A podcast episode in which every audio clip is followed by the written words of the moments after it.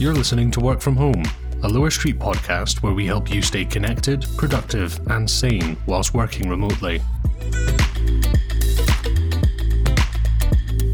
Today, we're looking at why all these video calls can seem tiring, how to back yourself up, and some stretches to keep your neck limber and pain-free.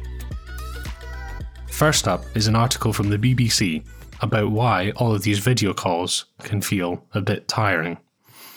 Now, I don't know if you've experienced this, I certainly have, but it can get a little bit tiring, even just emotionally, trying to keep a good connection with all the people that you talk to over video on a given day.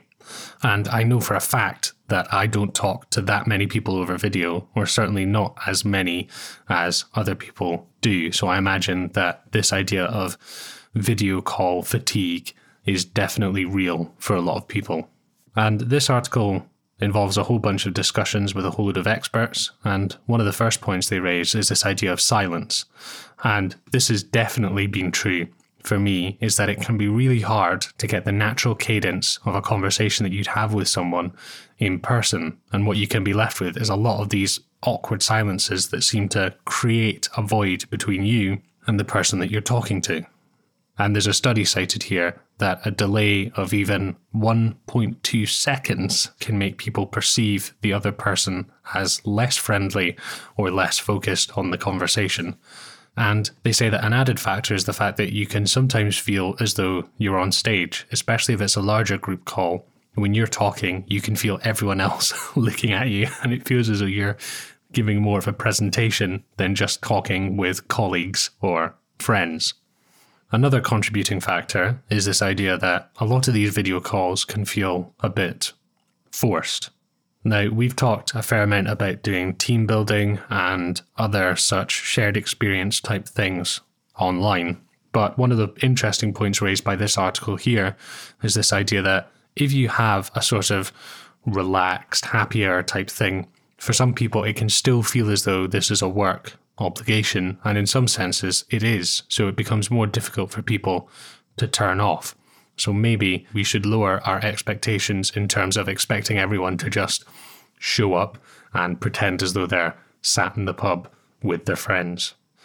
And on the topic of friends, it's become more apparent to me, and maybe to you as well, that the area or the arena in which we meet with our friends and our family and our work colleagues, it's all kind of becoming the same thing, by which I mean my laptop screen and my webcam.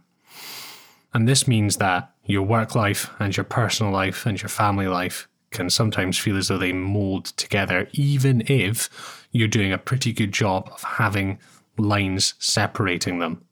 I know for me, I prefer to keep my video calls to work colleagues and friends, and I like to talk to family members on the phone. And that plays into a point raised by this article, which is you should try and add some variety. And something that I've found helps is, as well as having phone for family and video call for friends and colleagues, I also like to get out of the house to call family members if possible. And that, as well as adding a different medium through which to talk to them, it also means a different location, and it creates a bit more separation. And I found that to be quite helpful as well. Next up is a site called backblaze dot com. And the reason why we're bringing this up is because, although it's not particularly exciting, it is important, and that's backing up your files. And this becomes more important when you're working from home, because you no longer have access to maybe your company's on-site backups, or you may have always been working from home and you haven't really thought about backing up your data. Now, I have historically been pretty good backing things up physically, but I haven't been great at backing things up to the cloud. And as well as having one physical location, you should at least have one cloud location as well. And Backblaze is a way of doing that. There are other tools out there, but this is a very popular one, and I bring it up to raise the point of the importance of backup. This idea that you can have something running in the background on your computer, and it will just constantly keep your hard drive backed up somewhere, so that if you lose the hard drive or if it becomes damaged or anything like that, you can get your data back. And finally, when you're sitting at home at your desk all day, you can definitely start doing some damage to your neck if you're not careful about how you sit. And I've definitely found that if I don't stretch regularly, then my neck gets tight and I'll build up, if not pain, I'll build up a weird neck posture and I'll end up looking as though I'm constantly hunched over.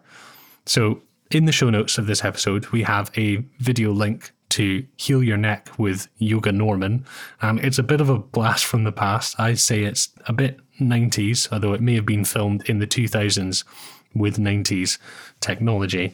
And although Yoga Norman does do quite a lot of talking about energy and all that more woo side of yoga, he does have some really great stretches, which have definitely helped me in keeping my neck feel not just more limber, but more relaxed. I feel as though you can get very tense and stuck in a bad posture if you spend all day sat at your desk. So even thirty seconds of movement like this can really help your neck out. Go and check it out. Links to that and everything else are in the show notes. That's it for today's episode. Do you have stories about working from home that you'd like to share with us? Tips you'd like to hear or topics you'd like us to cover? Email us w f h at lower street dot co. That's w f h at lower street dot co.